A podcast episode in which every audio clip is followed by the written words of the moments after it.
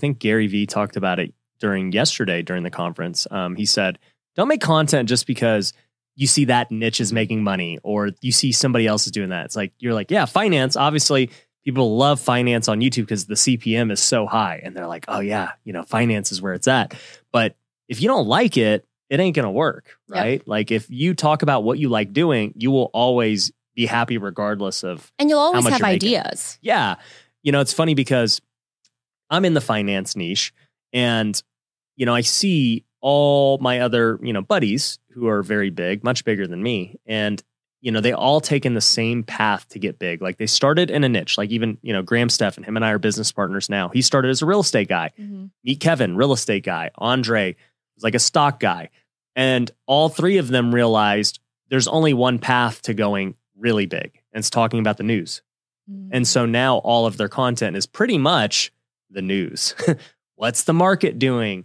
You know, what did Biden say? What is the the Fed doing now? Like, and for me, I personally just don't have a desire to research that crap. Mhm. I don't have time to talk about the news every day. Like, I would rather just be more niche and talk about like what I just do on a daily basis because it's easy. I'm just like, oh yeah, we bought this house, we started this, we did that, and like I'll just share my experiences. And you know, is it going to get me, you know, millions of subscribers doing that? Probably not. You know, the news is probably the best way to do it, but I just don't enjoy it. hmm Yeah. Honestly, I just think that life becomes so much easier when you just double down on your strengths instead of trying to improve your weaknesses. Because I think someone told me this and it really helped me understand this concept is like, let's say you're like a D minus at something, like that's your weakness, D minus. As much as as as hard as you try to improve that, at most you'll probably get to like a B or a C plus. Mhm. But if you're already like an A at something and you really improve that, you could be like an A plus plus plus plus really easily.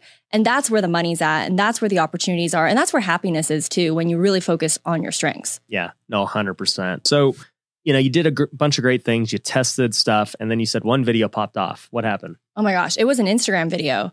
Because I was, and honestly, at the time when I was filming that video, I was like, this is so random. Like, usually I post a lot of videos about like mindset, career tips, some budgeting tips here and there. And like, this is the most random video that I'm going to post. But I think that this person, millennials, the person I'm trying to attract, like, they're on social media, like, they're going to want some tips. And I was like, you know what? Let me just share a few. And it just like got a lot more views than any of my other videos within the first 24 hours. And I was like, okay, this is this is cool. All right, Yeah. all right. But then I didn't really catch on to it. So later on, my next three videos, I think, were still my regular videos. And I was like looking at the views, I'm like, hey, like these are doing average, but the other one's really, really taking off. So what do I do? And I asked myself, like, okay, well, what if I just double down on more Instagram videos? And that's what I did. Those videos also did well. And so I think looking back at like my journey, now that I have that hindsight like ability, I think that it's the same concept of like you, let's say you walk down the street and someone gives you like the best sushi sample and you're like, oh my God, this was bomb. Let me go to the restaurant and check out for more sushi. You go to the restaurant, there's no other sushi there. There's like hamburgers, fries, steak, you know, a burrito, a taco, and you're like, okay, well, I'm out. That's the same concept as a YouTube channel, Mhm. right? Like someone got really hooked from this one video. They go to your channel, they don't see anything else related to the topic that hooked them in the first place. What are they going to do? They're going to bounce. Yeah. And so that's exactly why, even though I had that like video really take off for a whole like three weeks, it didn't really do anything for my channel. Like it didn't grow my subscriber rate because none of my other videos were related to that topic that really popped off until I started doing more Instagram videos. And then this is where my like career or like the business idea kind of came because my email list went from like I don't know, a few 50 people to 20,000 people Mm, like literally within 2 weeks. wow. Um with everyone wanting Instagram stuff. And I was like, "Holy crap, what do I do here?" And then that's when I started like offering consulting services or like one-on-one coaching and you know, I did that for 4 months. I was completely booked out. I think I made like I don't know, within 3 months I made 30 grand. I was making like 10k per month the moment that I released these one-on-one You're like. I'm done being a barista. Yeah, that, yeah, exactly. I quit my barista job. I was like, I don't need this anymore. I'm good. Uh, but then I entered another problem where I was just booked out. Right. And so I was like, okay, what do I do now? And so that's when I packaged everything into a course, something that would be less one to one, but more one to many. And then when I launched my program, I made 200K. And I was like, Crazy.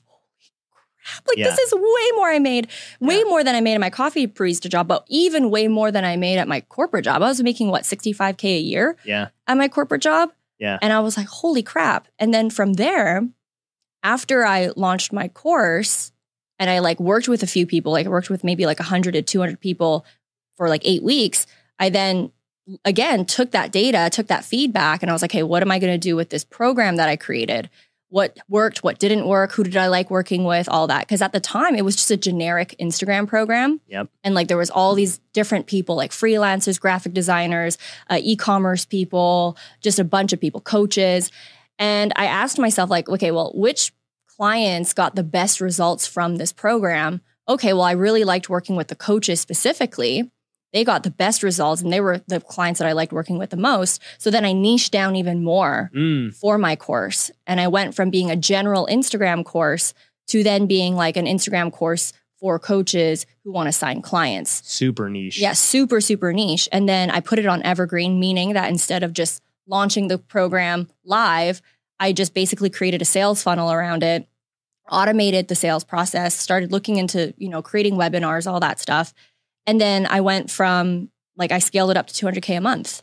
Crazy. So I went from a 200K launch just one time to then making 200K consistently yeah. once I scaled it up and built a team around it as well. and that's with like really no paid traffic or anything. That's No. pretty like all organic. No, it was all organic. And then I just chipped away at the YouTube channel. Well, what's crazy is, you know, you're you're doing this stuff for Instagram. Is is the course still just Instagram? No, we've added bonuses. So we have like a bonus bag where we have TikTok, YouTube, Yeah. LinkedIn, Facebook groups. So it's kind of like an a la carte thing. Yeah. But there's a reason why we like teaching Instagram because I feel like with Instagram, it's an all in one platform.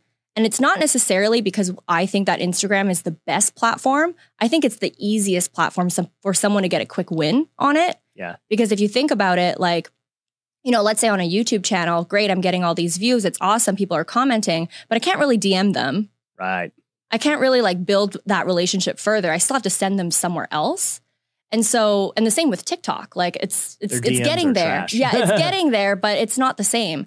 Whereas on Instagram, I could like People just DM love them. chatting. Yeah, I've even like sold clients uh, through Instagram by hopping on a call with them. Like you could do a FaceTime call with someone. I've done that. Exactly. And so you could literally attract people with reels, nurture them, you know, with your carousel post or whatever else, DM them, send them whatever. And so Instagram, that's why we focus on it because it's just the easiest platform for someone to get started with.